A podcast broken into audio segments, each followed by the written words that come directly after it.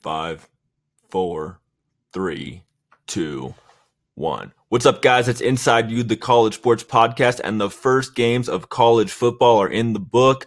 Weekend rundown of this past weekend's games. Obviously, UMass made short work of Duquesne. Rice and Prairie View were neck and neck until Rice ultimately won on a game winning field goal. Now, the first game I want to get into Wyoming and New Mexico State. In the first season post Josh Allen, the Cowboys looked good. Nico Evans impressed. Tyler Vander Waal did enough, but really this game came down to New Mexico State and their penalties. They had nine penalties in the first half alone, as well as one of the worst roughing the kicker penalties I have ever seen. So this game, while Wyoming was able to pull, pull out the victory, really wasn't more lost by New Mexico State than it was won by Wyoming. Now, CSU Hawaii, boy was I wrong. I thought looking into this game between KJ Carta-Samuels, Mike Bobo being healthy and calling the plays from the booth, and a revamped defense under John Jancek, the Rams were going to walk away with this one. But Rainbow Warrior starting quarterback McDonald looked like a star. They could not stop him at all to the tune of 43 points. And even though the Rams were able to close the spread in the late going, it was by far not a close game. So I actually attended this game. It was really interesting to see the new Canvas Stadium, which just opened last year. Great to see CSU's campus, the whole downtown area, and everything. One thing I want to highlight is in college sports recently, we're hearing a lot about, you know, decreasing attendance. And one thing that the CSU school did in trying to increase attendance at games in their new stadium was their entire north end zone has been dedicated the New Belgium Brewing Co.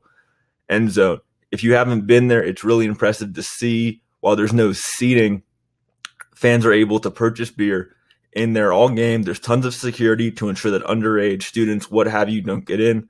But it was just a really nice addition to a really nice stadium. And if you're one of these schools right now that's struggling with attendance, whether you're a group of five program or a lower level power five program, I can't think of a better way of trying to attract fans who may not normally be interested in a college football game partner with the local brewing company. You, you while you do lose a couple of seats, I think it does do a lot to attract fans to the game. Now, obviously, if you're a school like Nebraska where you've got 50 years of sellouts in a row, you can't afford to give up any seating. But again, if you're a school trying to, or if you're a school or an athletic director trying to find out ways to get more people to come to your games, this is one way to do that. So let's look at what's going on in college football right now. Obviously, the quarterback competitions are starting to wind down. A number of them were announced recently. Uh, in kind of a surprise, Kelly Bryant was able to maintain his starting job over challenger Trevor Lawrence. But the real one that I thought was interesting was JT Daniels at USC winning the starting job. Now, Daniels, in case you haven't been following, was actually originally going to be a class of 2019 graduate from high school, but he decided to reclassify to make himself eligible to compete in this year's quarterback competition. Now, in head coach Clay Helton picking Daniels, I think what you're seeing is that he's learned a lot from his experience with Sam Darnold when Darnold was backing up Max Browne in his first year at USC. In 2016, Darnold started the season on the bench as Max Browne's backup. Browne, while giving his best effort, struggled. The team didn't look great. They were one and three at one point, and then Darnold came in, turning around the Trojans' offense and taking them to a Rose Bowl victory over Penn State. I think from that experience, what we're seeing from Clay Helton and what we're seeing from a lot of the top coaches in college football right now is no matter what, no matter who, no matter what year, no matter how long they've been on the team, the best player will play. And really, this is an offshoot of the progress that high school players are making with seven on seven off-season training and private coaching. So, very interesting to see that play out. I don't think anyone's surprised, but I do think it's surprising that Clay Helton did, in fact, make the choice of going with the true freshman. Daniels will be the first true freshman to start a game as the Trojan starter since Matt Barkley. So, big shoes to fill in that one, especially in downtown Los Angeles.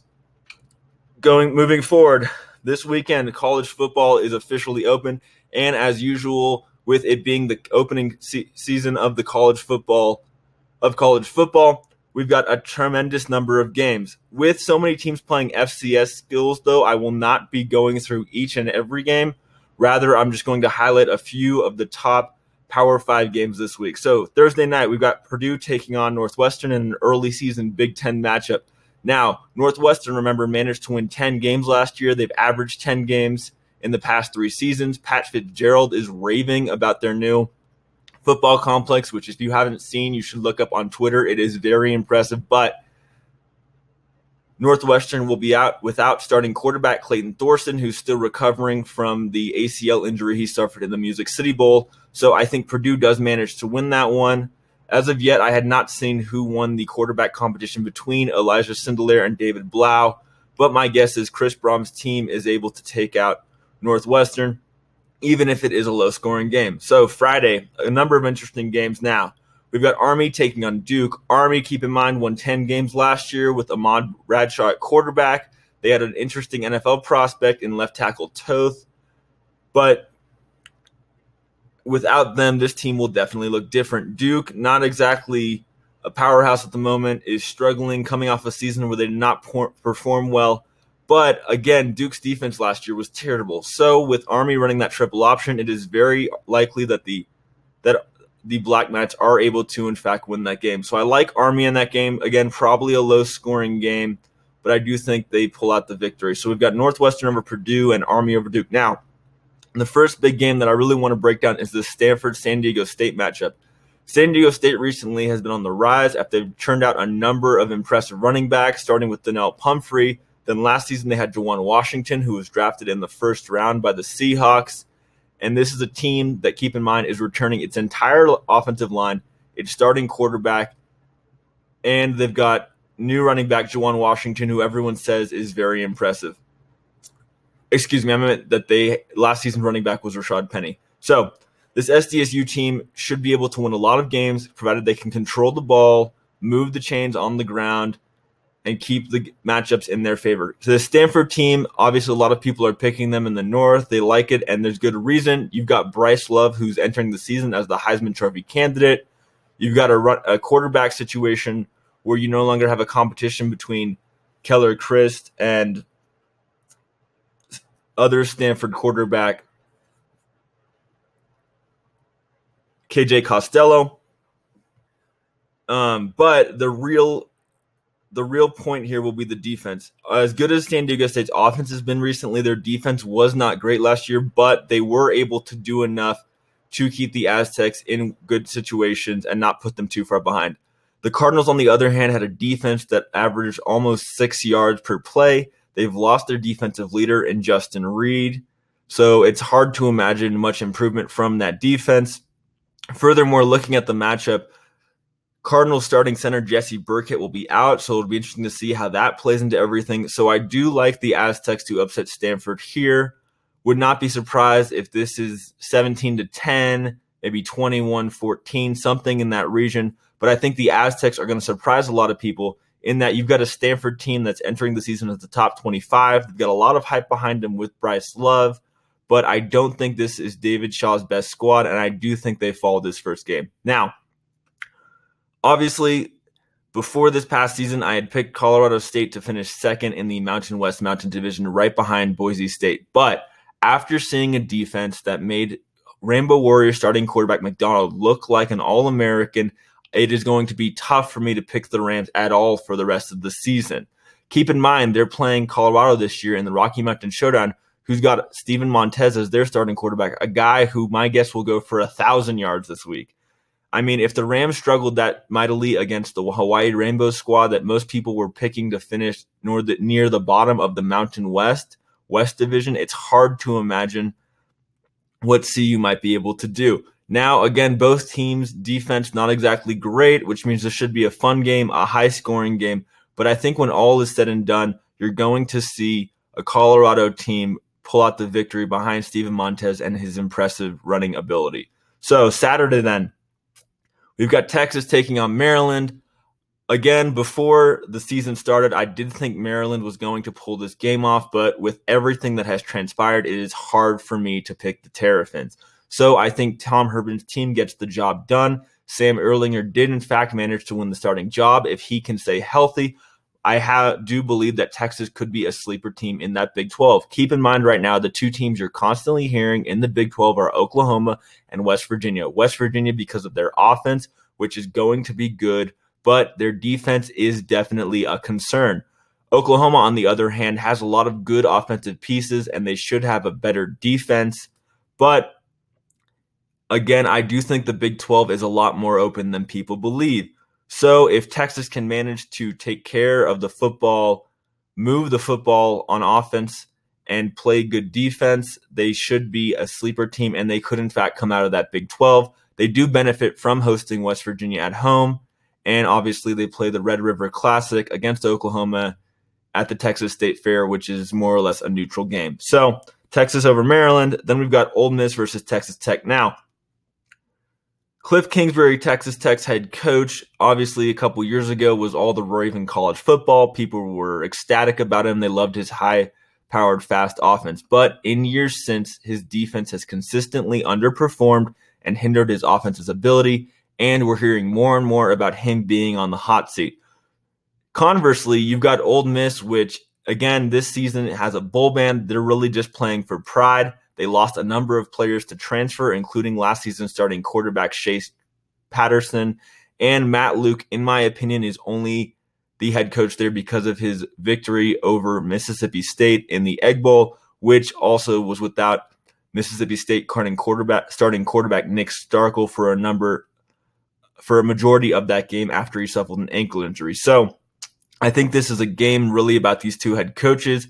It will be interesting to see what happens. My guess is that Ole Miss probably gets it done. I know they've been raving about new quarterback Jordan Ta'amu. They're going to have one of the top wide receiving groups in the country, so they should get it done. But I think that will again be another interesting game. Lots of fun. Should be a nice offensive showdown. Now, next game, Washington Auburn. So, this Washington team, everyone is really high on. Many have openly said that they are the Pac 12's best chance of making the playoff and for good reason. They have this matchup with Auburn early in the season. That's going to give them an opportunity to showcase their talents for SEC voters, sorry, for college football playoff voters. But what we've also seen from this Washington team is that whenever they play a team with real NFL caliber players, like a Washington or an Alabama or a USC in the Pac 12 championship, they have struggled, even with recruiting being better under Chris Petersen and then getting better players Jake Browning, the Huskies starting quarterback, is probably one of the most forgotten four year starters in college football right now. You do not see his name anywhere. Granted, he will be able to rely on Myles Gaskin, but I think there's a reason why Auburn is favored in this game. And I think it's that even without e- Eli Stove and Hastings, starting quarterback Jarrett Stidham is probably the best quarterback in the SEC right now. Their defense should be good as always. True, they do have to replace a number of pieces on offense, including three starting members of their offensive line, as well as running back Kerryon Johnson. But I do think Gus Malzahn's team, assuming they can control the football, get behind that big offensive line, does get the job done here. Now, Tennessee versus West Virginia. Going into the season, Mountaineers head coach Dana Holgorsen has made a number of overtures and statements regarding his team playing 11 Power 5 programs this season. I do like this move for a number of reasons. First off, in the SEC right now, we've got the Iron Bowl, which is arguably the biggest game in the SEC this year. And before that week, you've got both teams playing FCS teams. Now, as I believe, as well as Stanford head coach David Shaw articulated this past offseason, I think the voters need to place a bigger emphasis on when these games are being played. They need to take into account when teams get hot as well as at what point in the season you're playing them. Because right now, you've got two teams, Alabama and Auburn, which are always in the national title conversation, basically getting two bye weeks. Conversely, their other schools are not. Now, I'm no issue with a school playing an FCS program, especially early in the season, but I think after the second, third, at the very latest fourth week, you should be forced to play only FBS teams. So, in this game, obviously Tennessee is entering its first season under new head coach Jeremy Pruitt.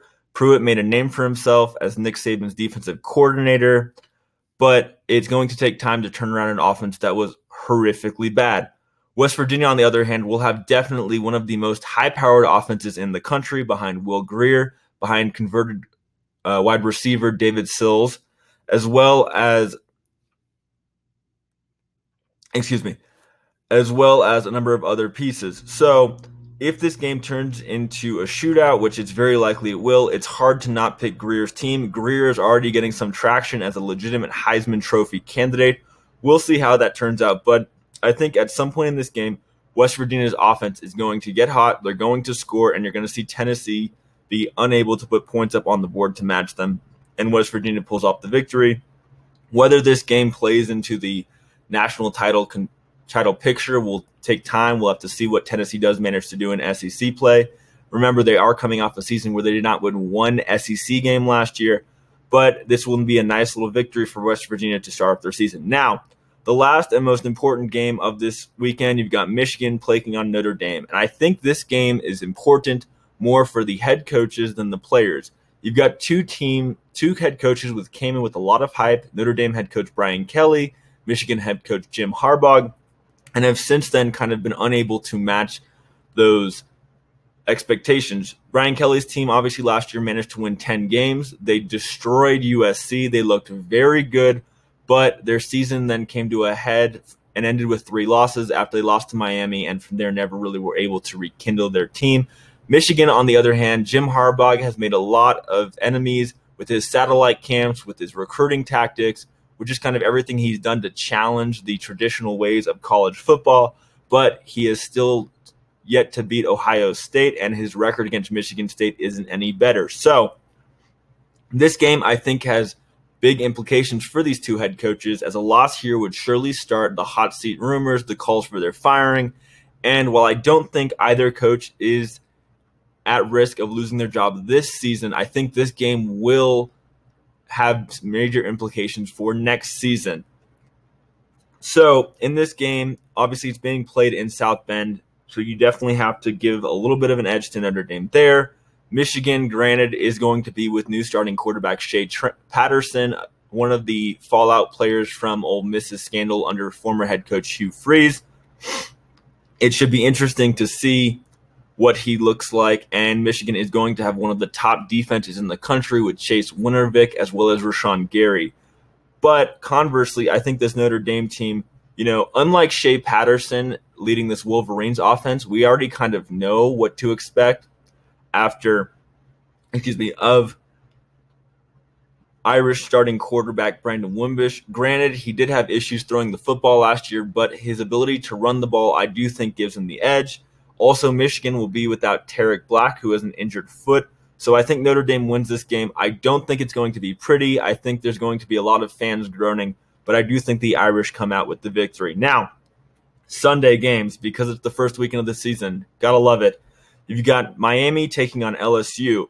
Obviously, this Miami team enters with a lot of hype following last season, their turnover chain, and their resurgence under head coach Mark Richt. However, what we saw was that when Malik Rosier was called on to win games, he was unable to do so. Even at ACC Media Days this year, head coach Mark Richt was kind of uneven in his praise of Rosier, basically going only so far as to say, well, he puts us in the best position right now. Now, I think there's a reason why Miami is favored, but I look at this LSU team, and granted, they did lose a lot of pieces. They're going to be with that running back Derrius Juice. they're going to be with that quarterback Danny Etling. But I do think that when you look at the defense with Greedy Williams and a lot of the other pieces they have, and you have to look at Ohio State transfer quarterback Joe Burrow, who everyone is raving about, I just think that LSU is going to find a way to win this game. Similar to similar to Kelly and Harbaugh, Ed Orgeron is certainly on the hot seat this season. LSU fans are tired of the losing. They're tired of losing to Alabama. They want to be back in the top of the SEC at the very least, and they definitely want to be in the national title conversation. Ed Orgeron has to know this. He did not make a lot of people happy after last season when LSU lost to Troy at home on homecoming weekend. So this will certainly be a season that will test him. Now, in the offseason, Orgeron decided to make a change, firing offensive coordinator Matt Canada and promoting tight ends coach Steve Ensminger. Ensminger was the previous offensive coordinator when Orgeron was the head coach, interim head coach, and did manage to put together a record of six and two. It will be interesting to see what that pairing looks like. But again, I think if we're just looking at quarterbacks, Joe Burrow, who's backed up JT Barrett, who a lot of people in Ohio State were distraught that he left, I think he's going to do just enough to win this game here. I do think LSU pulls off the upset. Call me crazy, but I cannot trust in this Malik Rosier. Rosier was one big play away from losing to Georgia Tech last season in a hurricane. He just got completely outclassed in the ACC championship game against Clemson. Keep in mind that was against Kelly Bryant, who's not exactly known for his passing ability either. So I think this will be a very close game, a very tight game. Both teams should have top defenses, but in the end, I do think LSU managed to pull off the upset. Finally, the last big game of the weekend, we've got Virginia Tech taking on Florida State. And Virginia Tech is entering the season with a lot of questions. You know, they had a lot of players injured in the offseason. They have a couple of players suspended. Even starting quarterback Josh Jackson was suspended for a period of time. Conversely, FSU has a lot of hype behind it right now with new head coach Willie Taggart. Taggart is transitioning this team to his Gulf Coast offense, which he's been a lot of fun to watch in his previous stops at Oregon, Western Kentucky, and South Florida. He's got Deondre Francois, who I think will be a natural fit. In many ways, he does remind me of former South Florida quarterback Quinton Flowers. So this is an ACC game, which is fun to get know that we're getting it on the first weekend of the season. But with all of the losses to Virginia Tech secondary and the losses to their defense, I think the Seminoles do pull off the victory. I'm not sure what this game will look like. Obviously, Florida State is going to have a lot of offensive firepower between Deondre Francois as well as Cam Akers, who ran for over a thousand yards last year as a true freshman. They should have a renewed team spirit after the fallout and all of the questions regarding former head coach Jimbo Fisher. But the Seminoles win this game, and we're kind of going to get to see what this team's going to look like under Taggart. I don't think the Seminoles have enough this season to challenge Clemson or Miami in the ACC, but they could definitely be the third team in that division. And I do believe that college football is better when these traditional football programs are better. So I'll be back tomorrow to discuss the top group of five games this week. I hope you guys have a great day, and let's get ready for some college football. See you soon. Bye.